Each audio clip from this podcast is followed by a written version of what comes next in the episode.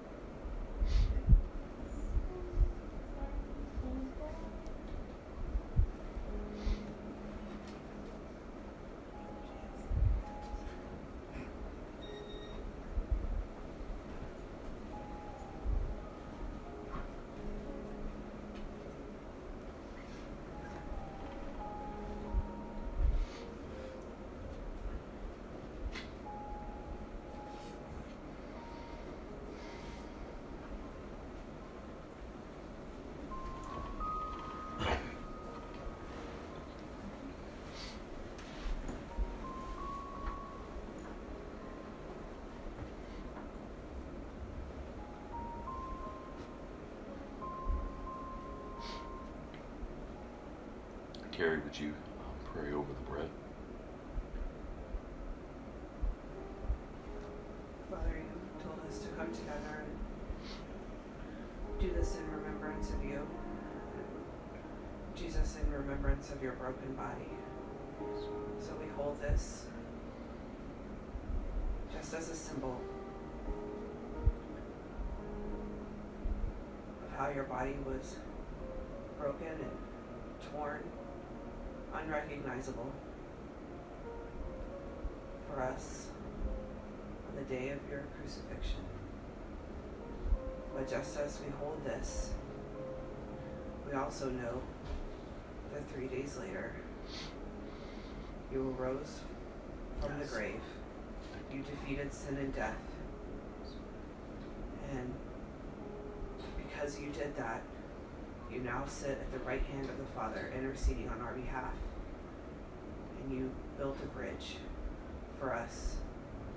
You paid our debt so that now we have the opportunity to spend eternal life in heaven. And so today, in this moment, we come to you with gratitude. Taking this in remembrance with a grateful heart. In your name we pray. Amen. Take the bread.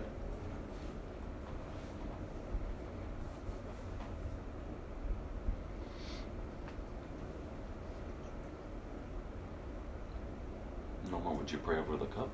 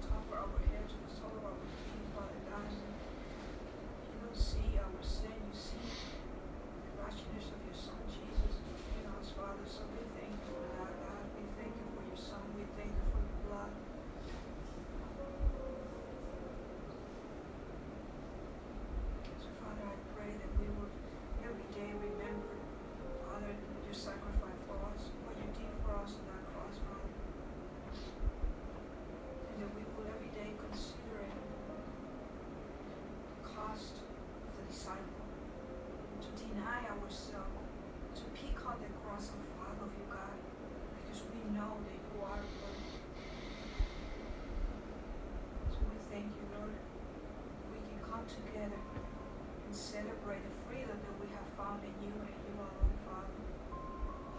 So we thank you. In Jesus' name. Amen. Take the cup.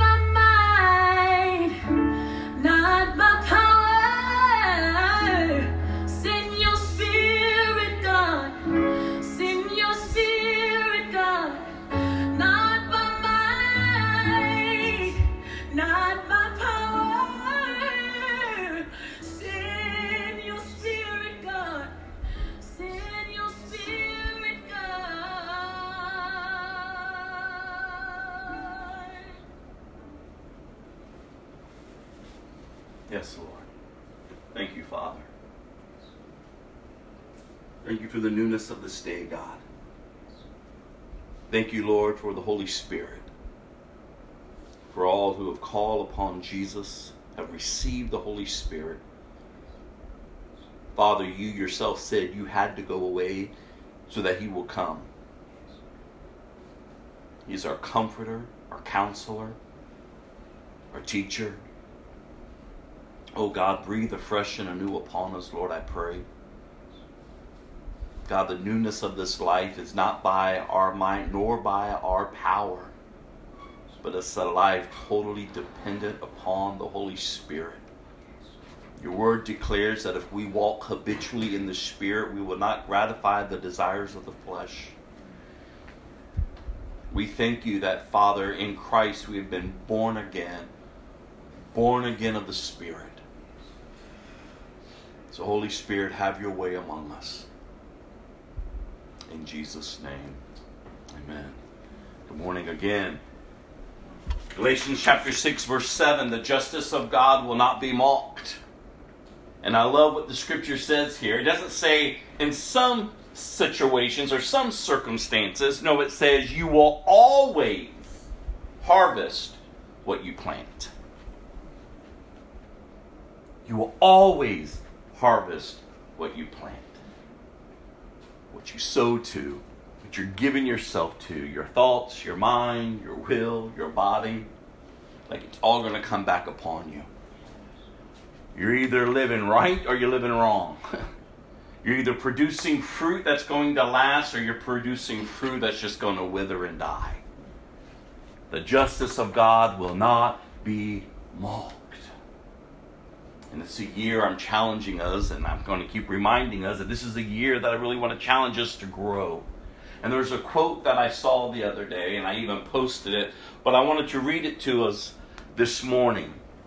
And the guy said, Are you willing to go to the deepest, darkest place inside of you? Are you willing to put in the time and due diligence it takes to change from the inside out? Are you capable of putting your excuses aside and get to work? Are you going to overcome your fears? As I've been kind of just praying through that and praying for us, I was reminded of John 8, verse 36, where it says, He who the Son has set free is free indeed. It's not by our might nor by our power, but it is a life dependent upon God.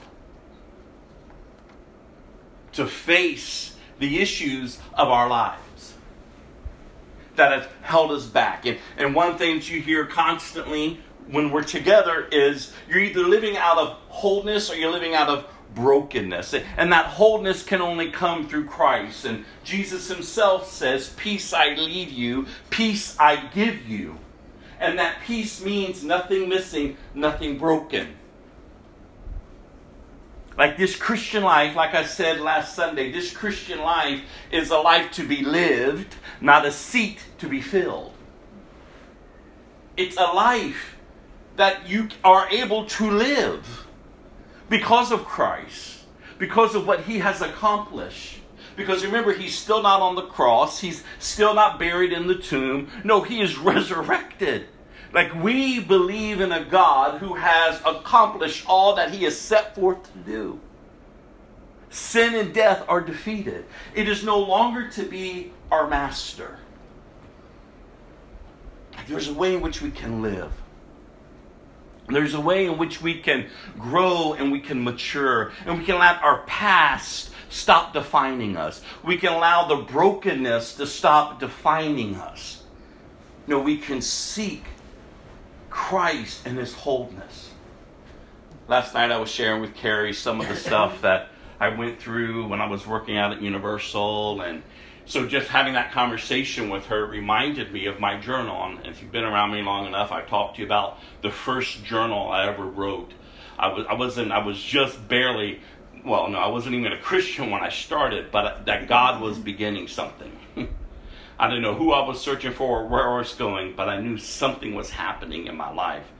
So last night I spent a couple hours just kind of reading through this journal. And it, it just amazes me who God is. Like I tell you, if you ever get your hands on this journal, if you ever have the opportunity to read it, like you would think this person is a crazy person. Like you would think this person isn't settled. And I wasn't.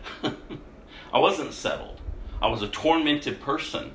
I, I had so much junk on me and in me. I was seeking everything there was in this world, and everything that I was seeking was destroying me and I was beginning, I was becoming darker and darker and darker and darker. I mean, I even told you there was a time in my life where I believed that I could step into the room, and in the room I would, I would sense the evil in the room, and I would invite that evil to possess me just so I would feel a sense of power, of, of, of growth, of, manipu- of being able to manipulate people and to control people.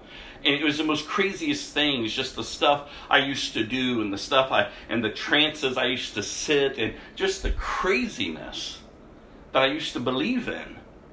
And then just giving myself to anything and everyone. Lost, you all. As we all are before Christ. Something happened back in 1997. God began to stir up. It's only by His grace. That's why I love that song. For any of us, I can testify of what He's done in my life. You could testify what He's doing and has done in your life. But I hated Christ. I hated Jesus. I wanted nothing to do with Him. You know, I hated Christians. You know, I, I, I despised God, and yet I so desperately needed Him. And you see this progression of this man who, whose life just began to, to kind of just unravel. And I keep talking about the darkness, and that's what's the most craziest thing is, is that I love the darkness. And yet I started talking about the darkness and how it was destroying me, and how I knew I needed the light. And you see this progression of, of, of, of, just brokenness. And even when I finally, in, in, in the journal, where there was a time where I mentioned that I'd given my life to Christ, that I accepted Him as my Savior, and yet I thought I can keep living the way I was living, and everything was fine, everything will be better you begin to see even the, the acceleration of the warfare that was taking over my heart and my mind. The, the, the I'm being so unstable. It, it was crazy. And then to see how I write and, and I say that, you know, um, the enemy's lying to me. Um, the enemy's trying to disrupt my life and make me not who I am. And, you know, I'm saying all this stuff, but it wasn't the enemy yet, though I was calling it the enemy. Know, it was the Holy Spirit who was bringing conviction in my life, saying, that's not the way to live. That's not the way to act. That's not the way this. And that's not my way. And that's not this way. And you see this pull, you see this struggle going on in my life and in my mind and in the depths of my being. So finally, you turn two pages from there and I said, I finally realized it's been God all along. And I've given my life to God. I've given my life to Jesus. I just want to serve Him. And then from there it picks on through the for the first year of my walk the ups, the downs, the lefts, the rights, the, the crying out, like, God, who am I? Because I don't even know how to live. The confusion I was finding in churches and in ministries and just different things. And just, and, and, in you with, and there was a time in there where I said, this is too much. Like, I don't even know what I'm doing. And if it's, is this really true? Because I don't, I don't, I don't know what's going on. And then yet you flip a couple more pages. And it's like, it's this prayer that I write that I was just like, God, I don't want to look at man. I just want to keep my eyes on you. I want to fulfill what you have called me to. I just share that this morning in hopes to encourage us. And that's almost 20 some odd years. Well, it's been over 20 years, but almost 23 years, I believe, this year in July. July 7th. is when I got off my knees and said, totally surrender to God and say, okay, God, my life is yours. I've made a mess of it all. I'm just broken. And oh, if we all would just get to this place that we can say, you know what? I don't want the brokenness to define me. I don't want the past and the hurt and the pain and the sin to continue to define me. No, not when God, you are who you are. You are God and God alone. Like He is great, you all. And that's why we're walking through the Bible. Is that my, my prayer is for us that we will get to know our God. And in knowing our God, that we would live for Him. Because remember, from the beginning to the end, and I'll keep reminding us until I'm blue in the face, that God's plan and purpose is to have a people that He will call His own, and in return, they will call Him their God. That they would live for Him, that they would abide in Him, that they would trust in Him, that they will allow Him to bring about His purpose and His plan for their life. God can manage your life better than you can. He's the author of your life. He knows the plans that He has for you plans to prosper you and not to harm you, plans to give you a hope and a future. And the beauty of it is, is that He knows how ugly and messy you are. like He knew the man that I was. He knew the how I cursed Him and the filthy things that I did and how I, I used to live my life, and yet He loved me. The Bible says that He first loved us, that He loves us, yet though we're in complete rebellion towards Him. He loves us. And yet you realize how the enemy has lied to the majority of us, if not all of us, that he, that, that he whispers in our ear, God doesn't love you. Don't go to church. Don't go be around Christians because you're not worthy. You're not fit to be among them because God can't love you. Look how bad you are. Look what you, you keep doing wrong, and this and that, and this and that. And so we pull away. But that's not what God has for us. God calls us, He bids us to come. His grace is sufficient to transform us. And what does the enemy do with grace? He perverts grace. He makes it nothing. The definition of grace to the to the to the church at large is come and remain the same. but that's not grace. Grace bids you to come so that he can transform you. See, the enemy is working overtime, you all. Remember, he's the one who comes to steal, to kill, and to destroy. But Jesus says, I've come to give you life and life in abundance. And that's what the law should see in our lives. They should see a transition, they should see a transformation taking place. Not a completed work because you're not done until you're with Him, but they should see a level of maturity. You're still not the same. There's something different about you. And last week, the theme was move forward. Just keep moving forward. Don't give up. Don't retreat. Don't go back. No, this is a battle. This is everyday life. You have to get up every day. You got to dress for battle. You got to know whom you belong to. And you got to know who to resist. And you've got to realize, and as we talked about it last week, and I talked about it a lot, you have your flesh, you have the world, and you have Satan, who not, is working overtime to keep you stuck or to turn you back. But by the Spirit of God, you can get up and move forward. Like when I was reading all those crazy thoughts I was writing, I was like, oh, Jesus Thank you. My mind, you know, my, my, my mind's not perfect, but it's nowhere where it was then. Like when I read those thoughts and I go, good God, like they should have locked me up. they, they should have really heavily sedated me. This man is a nut. And I think of just today, just to have the essence to be able to be able to function and to trust in God. Oh, he's a great God, you all. Go to Romans chapter 13 real quick, and then we're going to head to our scriptures for today. But I wanted you to see this. When we're talking about harvesting what we plant, there's a way in which we are to live. There is a standard in which the church holds up, and it's not because man has written the standard. No, it's because God has written the standard. There is a standard. We're God's people. There is a way in which we are to live. And if you're calling yourself a Christian, then yes, if there's active sin in your life, if there's sin in your life, you should want the body of Christ to come alongside you to encourage you, to edify you, to build you up, to remind you that it's not who you are any longer. You need to repent and you need to give it to God.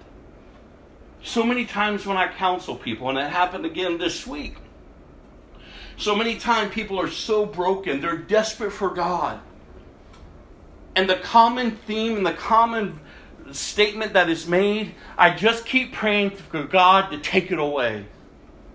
If God would just take it away. If God would just take it away. And every time I look at these individuals and I say, I need to let you know, God's not going to take it away. and the man sat back in his chair and he just kind of looked at me. I said, you're going to wait forever.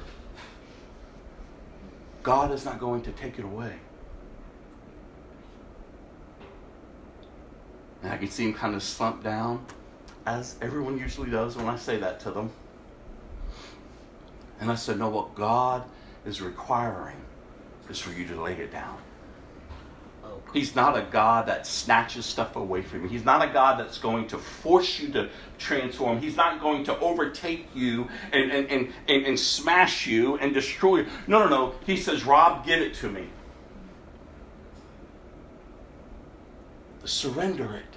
See, that's what our lives are. We're just lives that have surrendered to Christ. We're, we're that sacrificial offering we are the living sacrifice. We lay ourselves down on the altar. As Christ laid himself down on the cross, we lay our lives daily down at the altar. So if you're waiting for God to take something away, He's not taking it away until you freely surrender it. Because there's a level of growth that comes when you freely surrender and say, no longer. As hard as it was for me to turn away from my life, everything I knew, everything that I thought I was and wanted to be, it wasn't until I freely laid it down and said, okay, God, have your way. And so if we look at Romans chapter 13, verse 11 through 14.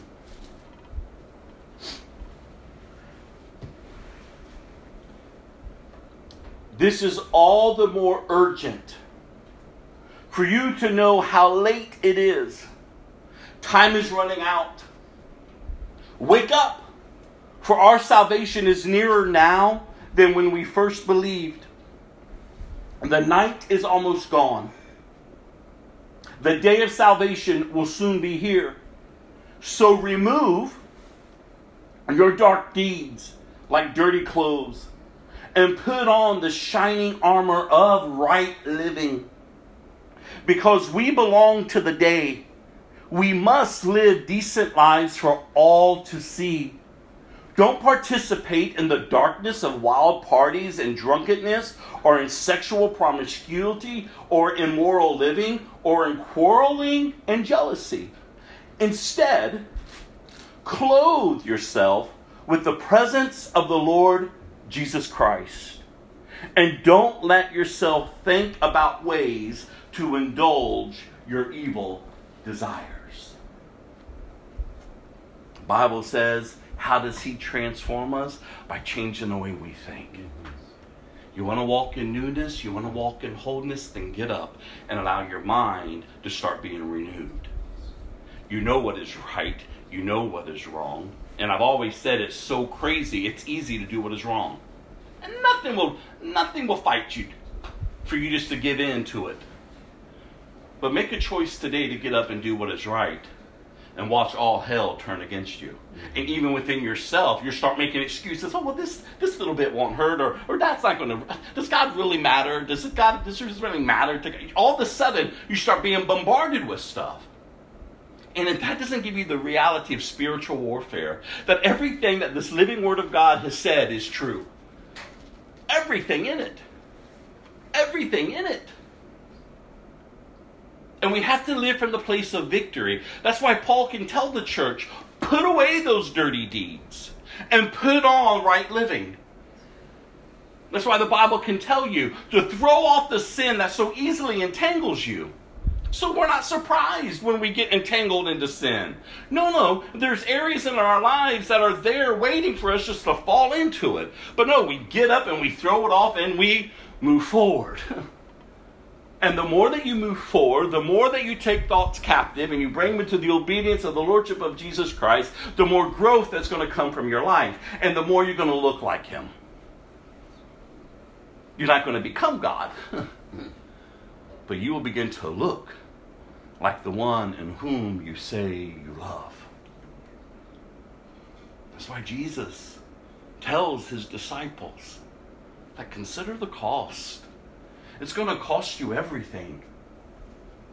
Like, this isn't a game. This isn't a feel good message. This isn't just like, okay, like I said, people just show up, they sit, and then they go right back out.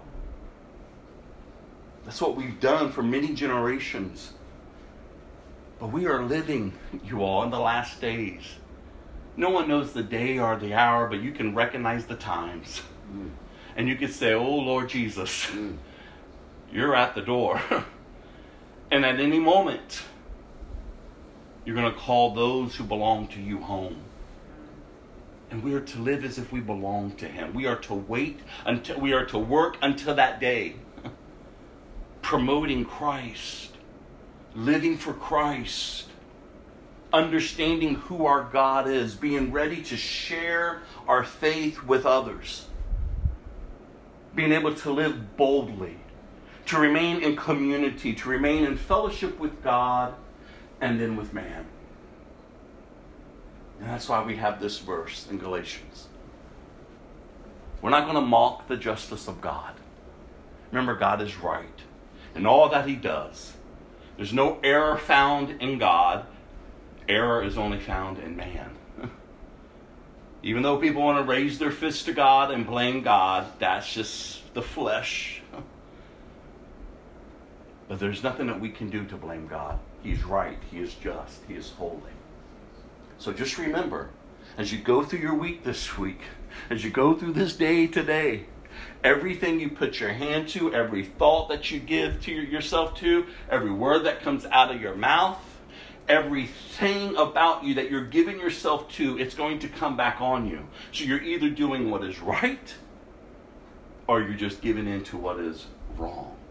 And don't expect anything good to come from this, no matter how hard you're working at it, because it's all in vain. It's only that of right living that produces life in you, because it's His life, and it's His life in abundance. Oh, we've got a good word today. Let's go to Numbers chapter 22. Numbers chapter 22, uh, verse 21, and then we're going to read through chapter 23. And I want to encourage you over the next couple weeks as we're learning more and more about our buddy Balaam. we're going to see a lot more over the next couple weeks how all of this is going to transpire and work out. But let me say this before we pick up about Balaam and the donkey. Balaam, yet though on the outside looks godly, yet though on the outside, oh, he's a man of God he, what he blesses is blessed. What he curses is, is it dies. It, it doesn't it doesn't come to fruition. He's, he's a strong anointing man of God. And yet, no. He's a wolf in sheep clothing. Mm-hmm. Not everyone who calls upon Jesus or talks about Jesus or, or preaches the word is of God, you all. Not every worship leader that gets up, not every evangelist that you see on television, just because they're talking about Jesus does not mean that they are walking with Jesus. You must discern. You must see the fruit of their life. Same with Christians. Rather, the call to, to preach or to evangelize or to worship, call yourself a Christian. Discern. Look at the fruit. Because if there's no fruit, there's no faith. I don't care how much scripture they can quote. I don't care how many times they're sitting in church. the Bible tells us the wheat and the tares are growing together. Mm-hmm. There's wolves among us. And Balaam was a wolf. Remember, we left off where the king called him to curse Israel. Remember, the Israelites are growing, they're moving forward, they're advancing, they're taking over territory. And now other nations that they are approaching are getting nervous. There's too many of them. And they realize that the God in whom they are serving is advancing them forward. So this king was smart to call Balaam because he wants Balaam to curse these people. And here's something I want I hope that we can get encouraged by. They're blessed not because of them, but because of him. Because remember, they do right and then all of a sudden they, they, they get disgruntled.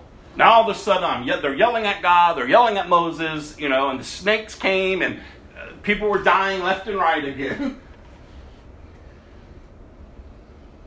and yet God, we're going to see today, calls these people blessed. There's something beautiful for us to see that about your life and then our lives collectively our position, our status, all that we have is not by our own. It's by it's because of him. We're blessed not because quote unquote oh we do good, we follow the rules, we, we keep the commandments. No, no, because you remember this Christian life has nothing to do about you. It has all to do with him. If your Christian life is a struggle, it's because you're trying to live it in your strength oh, if we can just find the freedom that's in Christ and we can live out of the, the position that He is in and that He has given us a victory. So that's why we don't pray from a place of defeat. No, we pray by faith from a place of victory. We have already won, we have all that we need. So our circumstances, yet though we may look out and see the lack, we can give praise to God for the abundance that is available. And that's just not the material wealth, because that's usually where the people's minds first go. They, we, we look at having abundance of, of, of, of, of possessions as somehow being blessed. And that's not being blessed at all. Blessed is having the abundance of life.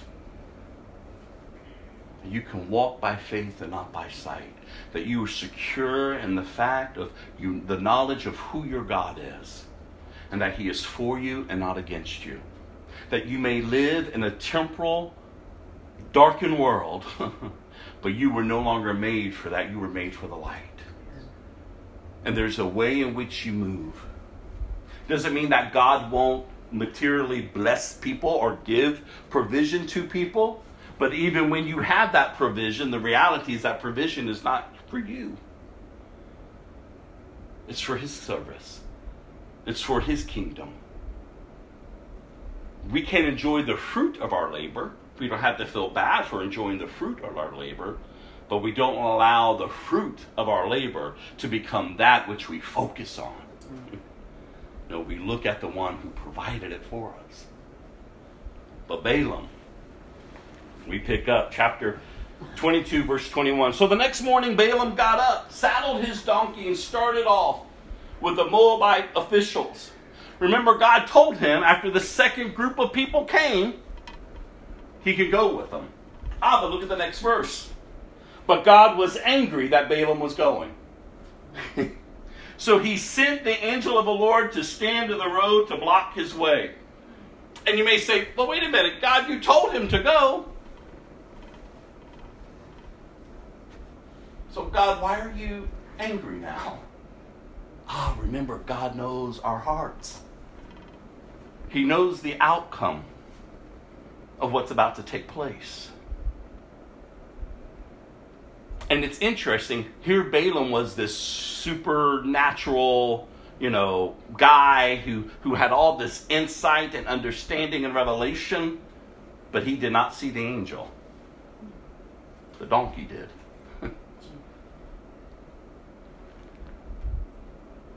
Balaam's donkey saw the angel of the Lord standing in the road with a drawn sword in his hand. The donkey bolted off the road into a field, but Balaam beat it and turned it back into the road. Then the angel of the Lord stood at a place where the road narrowed between two vineyard walls. When the donkey saw the angel of the Lord, it tried to squeeze by and crush Balaam's foot against the wall. So Balaam beat the donkey again. Then the angel of the Lord moved far farther down the road and stood in a place too narrow for the donkey to get by at all. This time, when the donkey saw the angel, it laid down under Balaam. In a fit of rage, Balaam beat the animal again with his staff. Then the Lord gave the donkey the ability to speak. What have I done to you that deserves your beating me three times? It asked Balaam. You have made me look like a fool, Balaam shouted. If I had a sword with me, I would kill you. But I am the same donkey you have ridden all your life. The donkey answered, Have I ever done anything like this before? No, Balaam admitted. Then the Lord opened Balaam's eyes and he saw the angel of the Lord standing in the roadway with a drawn sword in his hand. Balaam bowed his head and fell face down on the ground before him. Why did you beat your donkey those three times? The angel of the Lord demanded. Look, I have come to block your way because you are stubbornly resisting me. Three times the donkey saw me and shield away. Otherwise, I would have I would certainly have killed you by now and spared the donkey. Then Balaam confessed to the angel of the Lord, I have sinned. I didn't realize you were standing in the road to block my way. I will return home if you are against my going. But the angel of the Lord told Balaam, Go with these men, but say only what I tell you to say. And that's not the only time we've heard this requirement given to Balaam. He keeps being told, only say what I tell you to say. Only say what I tell you to say. So Balaam went on with Balak's officials. When King Balak heard that Balaam was on his way, he went out to meet him at a Moabite town on the Arnon River at the farther I mean at the farthest border of his land. Did I not send you an urgent invitation? Why didn't you come right away? Balak asked Balaam. Did you believe me when I said I would reward you richly? And Balaam replied, Look, now I have come, but I have no power to say whatever I want. I will speak only the message that God puts in my mouth. Then Balaam accompanied Balak to the Kiriath Huzoth, where the king sacrificed cattle and sheep he sent portions of the meat to Balaam and the officials who were with him. The next morning, morning Balak took Balaam up to Bamoth Baal. From there, he could see some of the people of Israel spread out below him. He can only say what God will give him to say. So far, he's obeying. Yeah, he has an understanding. I can only say what God gives me. Then Balaam said to King Balak, Build me seven altars here, and prepare seven young bulls and seven rams for me to sacrifice. Balak followed his instructions, and the two of them sacrificed a young bull and a ram on each altar. Then Balaam said to Balak, Stand here by your burnt offerings, and I will go see if the Lord will respond to me. Then I will tell you whatever he reveals to me. So Balaam went alone to the top of the bare hill, and God met him there. Balaam said to him, I have prepared seven altars and have sacrificed a young bull and a ram on each altar. The Lord gave Balaam a message for King Balak. Then he said, Go back to Balak and give him my message. So Balaam returned and found the king standing beside his burnt offerings with all the officials of Moab. This is the message Balaam delivered. Balak summoned me to come from Aram. The king of Moab brought me from the eastern hills. Come, he said, curse Jacob for me. Come and announce Israel's doom. But how can I curse those whom God has not cursed? How can I condemn those whom the Lord has not condemned? I see them from the cliff tops. I watch them from the hills. I see people who live by themselves, set apart from other nations. Who can count Jacob's descendants as numerous as dust? Who can count even a fourth of Israel's people? Let me die like the righteous. Let my life end like theirs. then King Balak demanded of Balaam, What have you done to me? I brought you to curse my enemies. Instead, you have blessed them? But Balaam replied, I will speak only the message the Lord puts in my mouth. Again, we see Balaam's obedience. We see God interacting with Balaam and giving him the words to say. These people are blessed because they're my people. You're not going to put a curse on them. But Balak doesn't give up. And I don't know if you're starting to see or get an understanding here as you're reading this, but this is warfare, you all. This is spiritual warfare. The devil's not going to give up, it's going to try everything. Every single day of your life. Every single day of your life. And there's a spiritual lesson on warfare that you'll learn through this interaction with Balaam and Balak and what's trying to be done to Israel. So, verse 13 Then King Balak told him, Come with me to another place, as if somehow now a different view is going to change God's mind. So, come to me to another place. There you will see another part of the nation of Israel, but not all of them. Curse at least that many. So Balak took Balaam to the plateau of Zaphron of Pisgah Peak. He built seven altars there and offered a young bull and a ram on each altar. Then Balaam said to the king, Stand here by your burnt offerings while I go over there to meet the Lord. And the Lord met Balaam and gave him a message. Then he said, Go back to Balak and give him my message. So Balaam returned and found the king standing beside his burnt offerings with all the officials of Moab. What did the Lord say? Balak asked eagerly. This was the message Balaam delivered Rise up, Balak, and listen. Hear me, son of Zippor. God is not man, so he does not lie. He is not human, so he does not change his mind. Has he ever spoken and failed to act? Has he ever promised and not carried it through? Listen, I received a command to bless. God has blessed, and I cannot reverse it. No misfortune is in his plan for Jacob. No trouble is in store for Israel. For God, for the Lord their God is with them. He has proclaimed, he has been proclaimed their king.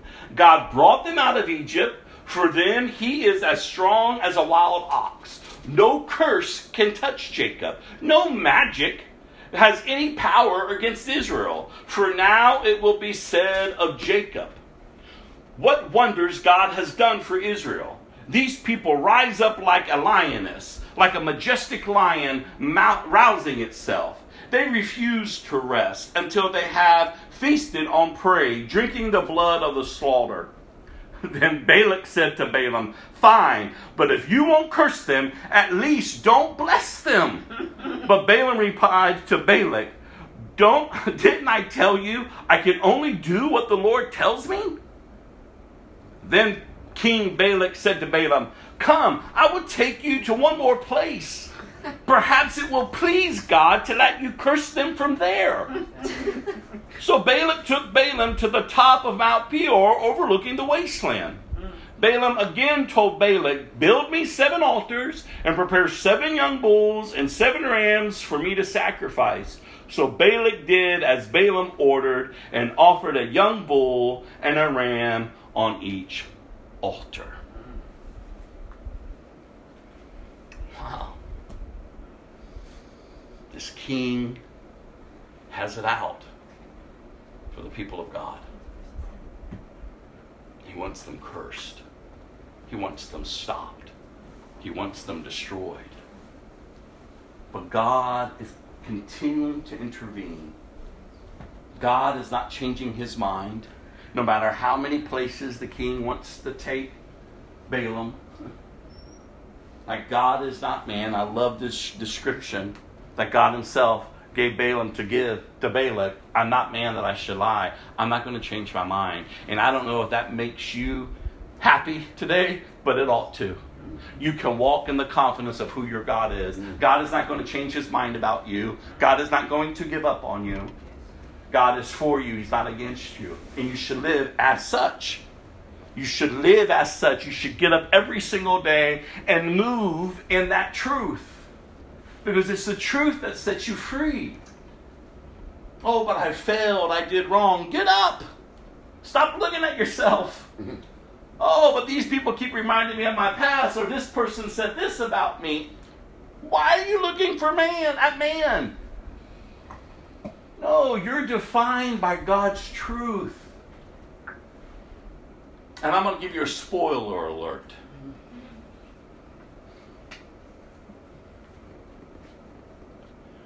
Balaam realizes I can't curse these people. And because I can't curse them, I can't get my reward. Mm-hmm. See, Balaam's out for himself. And yet God is speaking to him. God is revealing himself to him. God is using him. But he's not for God. Mm. He's for himself. Be careful of the people in your life mm-hmm. who say they're Christians, but they're only out for themselves. Come on now. They're not of God. You know what Balaam ends up doing? I can't curse them, but I'll tell you how to defeat them. I can't curse them, but I'll tell you how to defeat them. Go tempt them.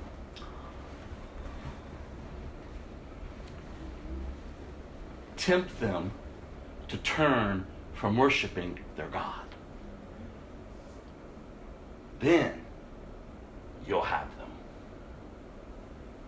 Isn't that just how the devil works? Mm-hmm. He can't curse you. He can't harm you.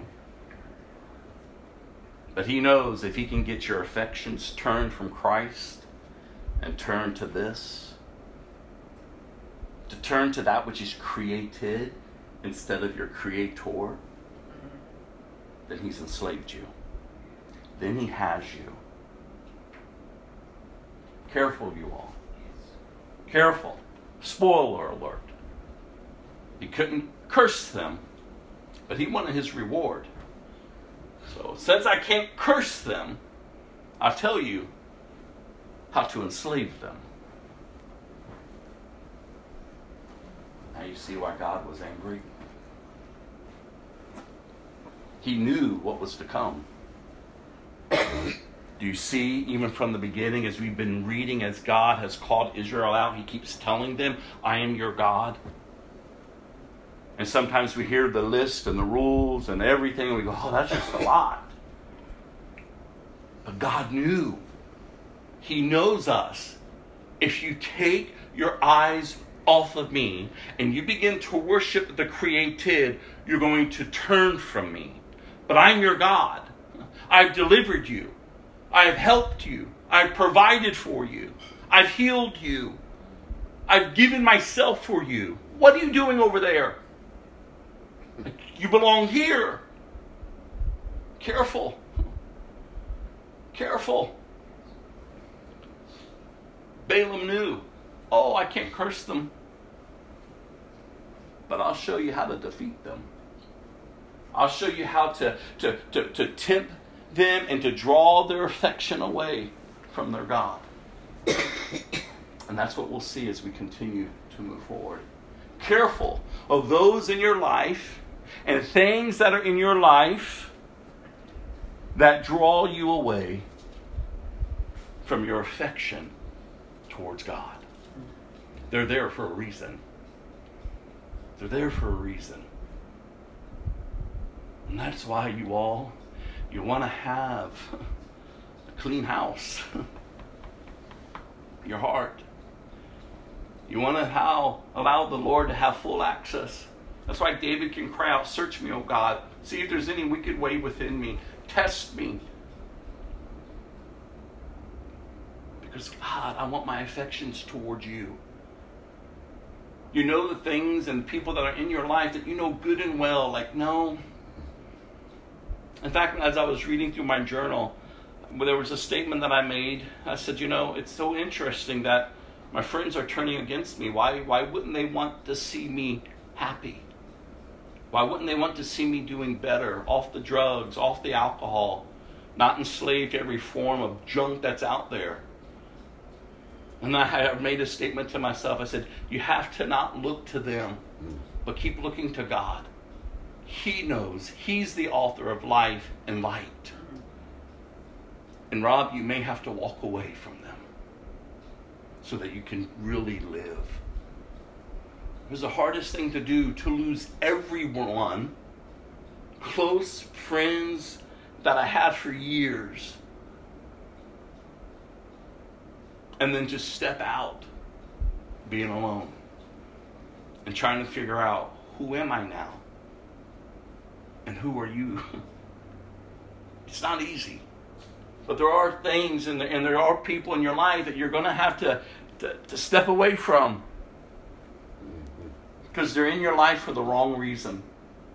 Again, Balaam knew he couldn't curse God's people, but he knew how to defeat them. Go to Luke chapter 1, verse 57.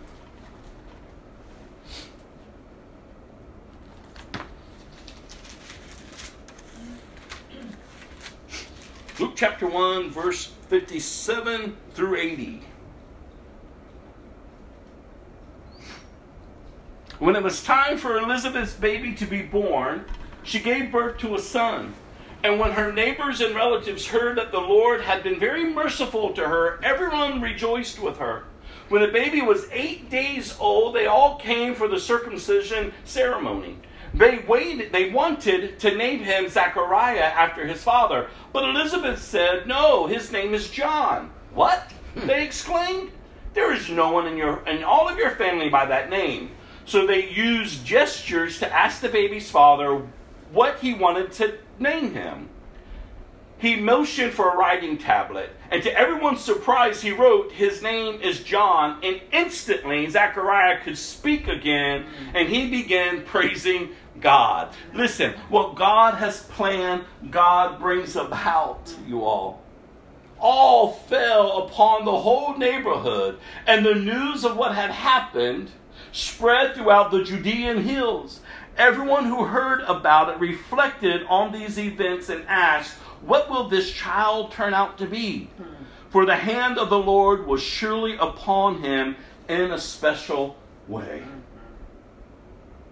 Then his father Zechariah, ah, oh, this is beautiful, was filled with the Holy Spirit and gave this prophecy.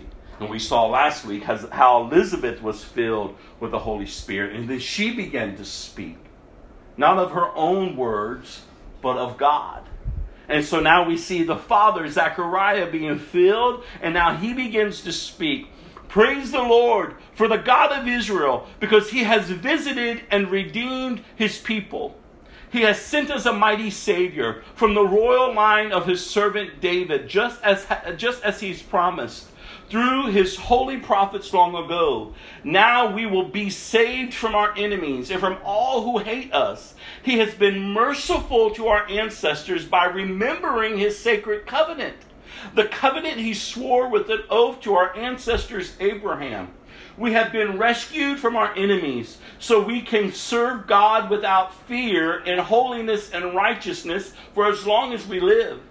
And you, my little son, will, wow, will be called the prophet of the Most High because you will prepare the way for the Lord. You would tell his people how to find salvation through forgiveness of their sins because of God's tender mercy.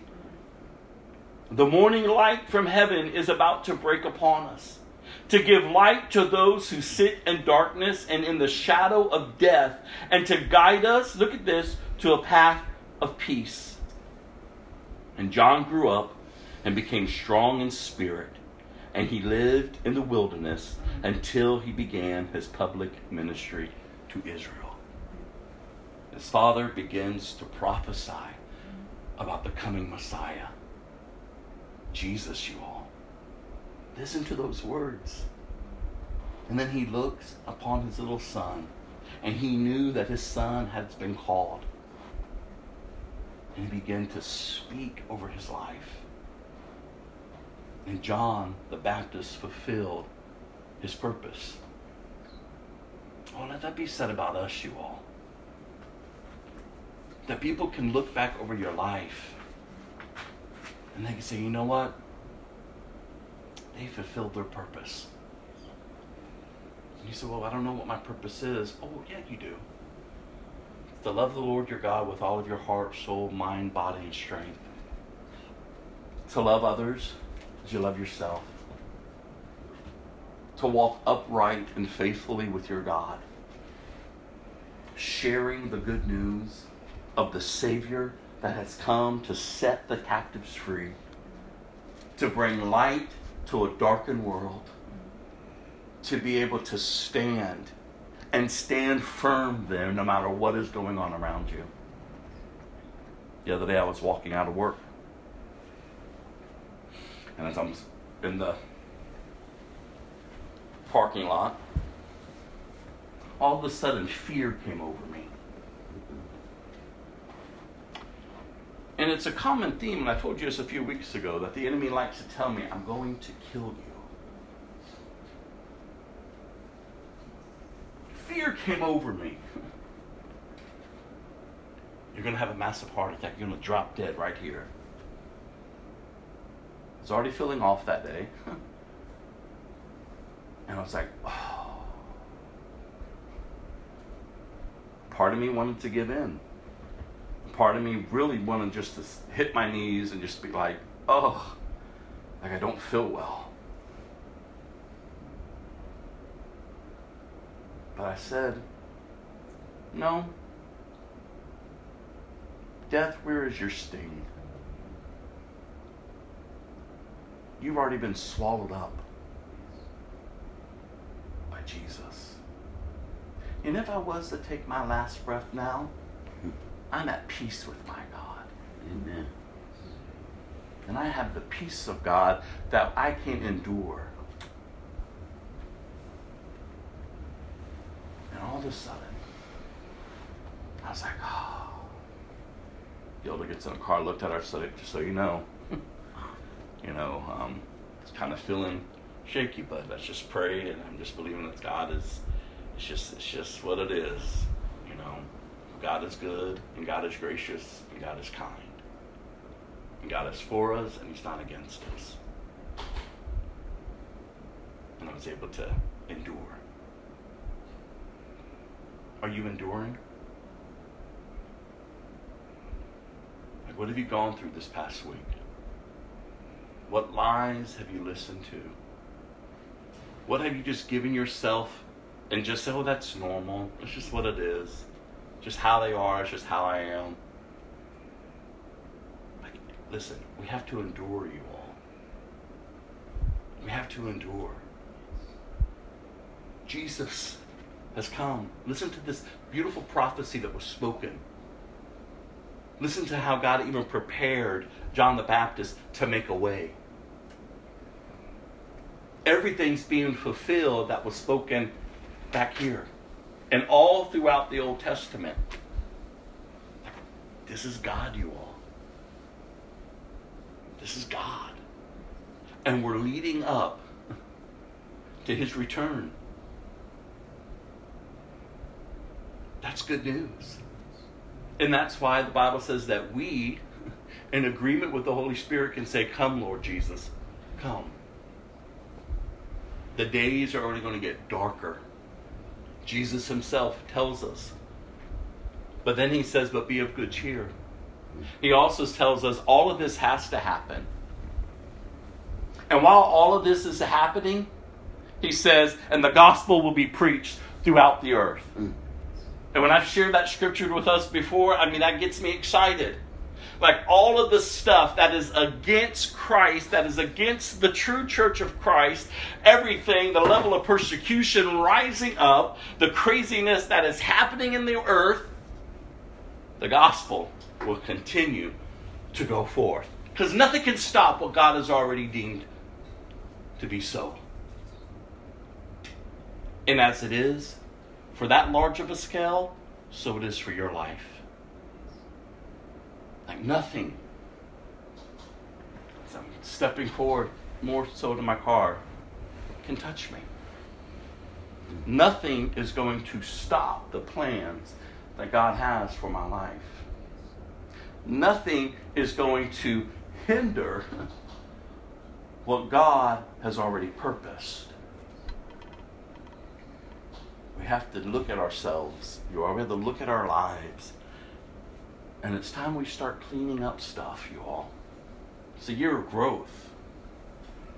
And no matter what pushes back on you, whether it's from the outside or even from what is inside, it's time to grow up. It's time to get up and to look up and to say, Come, Lord Jesus, come. Go to Psalm chapter 58.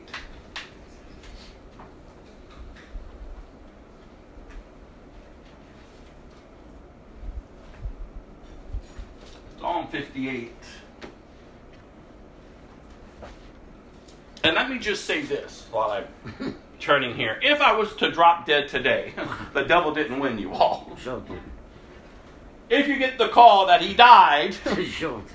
the devil didn't win. God's plan has been fulfilled. I am with my Maker, and I have served him faithfully. I'm a, I will be at peace. It's a confidence that you can have in your God. Because all of us at one day, we're going to take our last breath. And oh, I pray for each of us that we would have the confidence of knowing that we will transition in to his presence and hear, Well done, my good and faithful servant. Psalm 58. I love this psalm, and I love, I don't know if you have a little description in your Bible or not, but it says that this is to be sung to the tune, Do Not Destroy.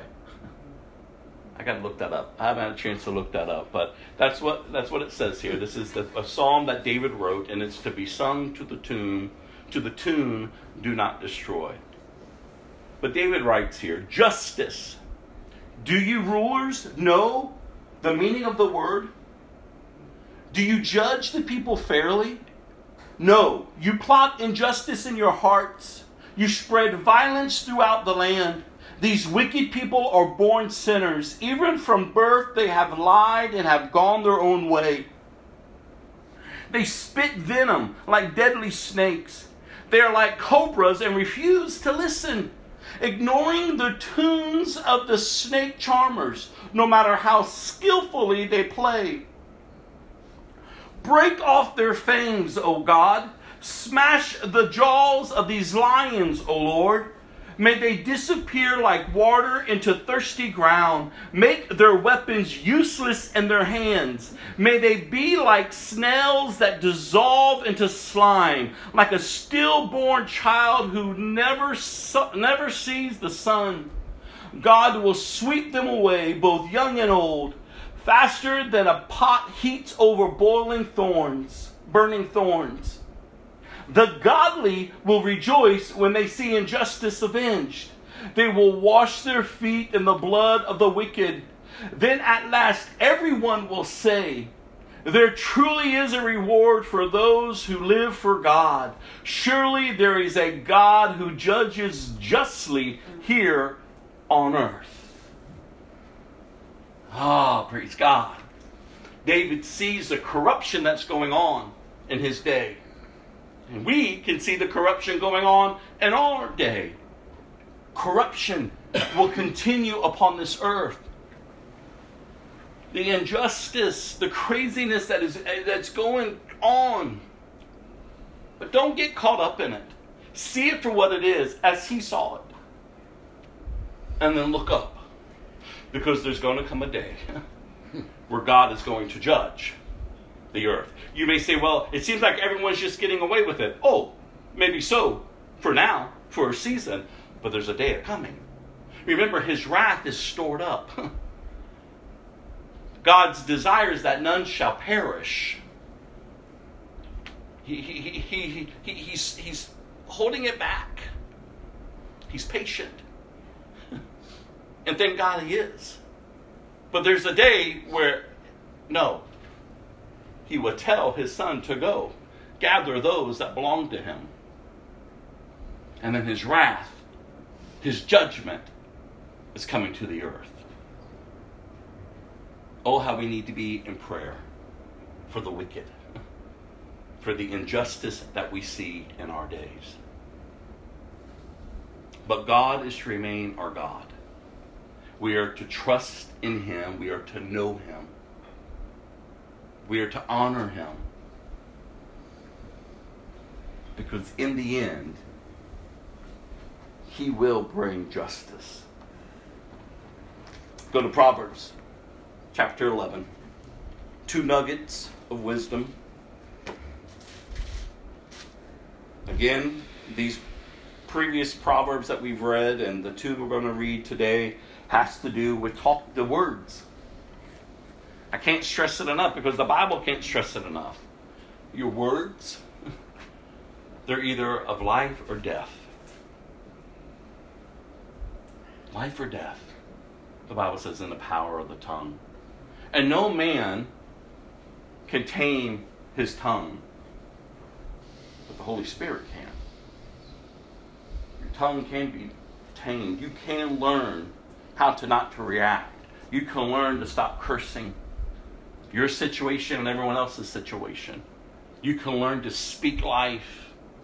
You can learn to use your tongue to encourage, to edify, and to build up. Not to slander, not to tear down, not to gossip.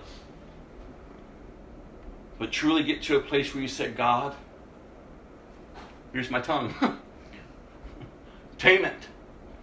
Because I can't. And then when something is released from your mouth and you feel the conviction of the Holy Spirit right away, like that wasn't correct, like you should deal with it right away. First before God and then before whoever you, whoever you released it to. Like, oh, I'm sorry, I shouldn't have said that. I'm just, I was frustrated was ever, but that doesn't give me the right to just spew. Because that's not honoring my God. So I'm sorry. I mean, there's a way, again, that we have to live, you all. We have to be mindful. We have to guard our mouths. If you got nothing nice to say, don't say anything. Hmm. But watch your thoughts. I've always told you, I don't know how close you are to God. Listen to what's coming out of your mouth. You don't need someone else to tell you how close you are to God. You yourself know. Listen to what's coming out of your mouth because out of your mouth comes from what's within your heart. And if all you're doing is wielding a sword of destruction, how is that honoring God? It's not. So you want to be quick to I want to take those thoughts captive. I want to bring them into your obedience. Father, teach me. And this goes for any area of your life that, that you're struggling in or you need to grow in. Don't pretend that you got it together when you don't. Be real. Be transparent, first with God and then with others. I was sitting with this again, this guy this week. I don't know him, but I was asked to come alongside him to encourage him.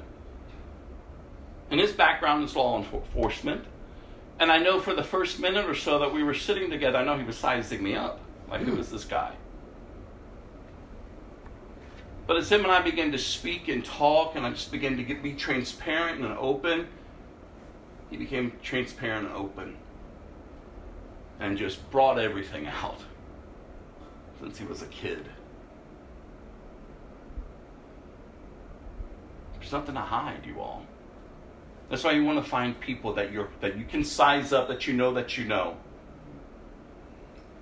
Like I can I can pour this out, I can share this, I, I can let my weaknesses be known, and I know they're going to come alongside me and build me up, to encourage me, to edify, to see me moving forward, not to hold it against me and keep pushing me backwards. You've got to find true fellowship, true friends in Christ that propels you forward. It's so vital. Your words are vital. Your life is to be lived in a way that honors God. So, chapter 11, verse 12 and 13. It is foolish to belittle one's neighbor. A sensible person keeps quiet.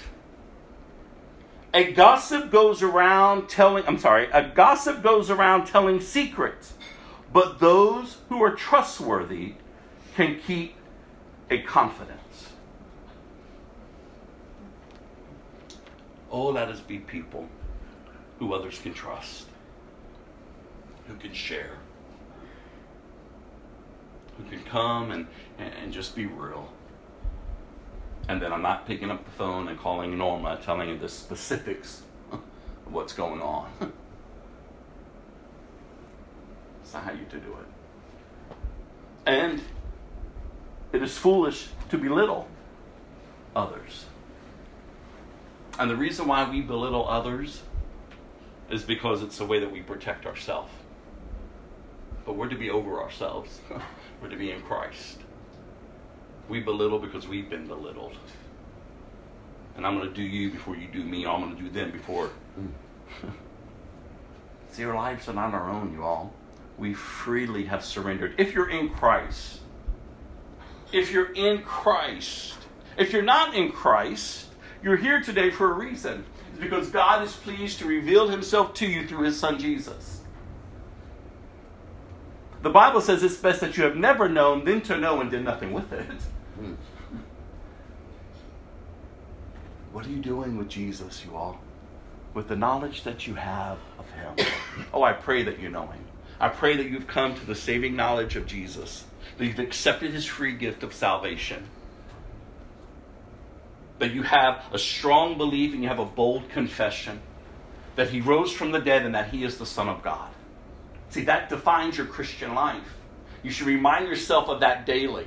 I believe that Jesus Christ is the Son of God and that he rose from the dead.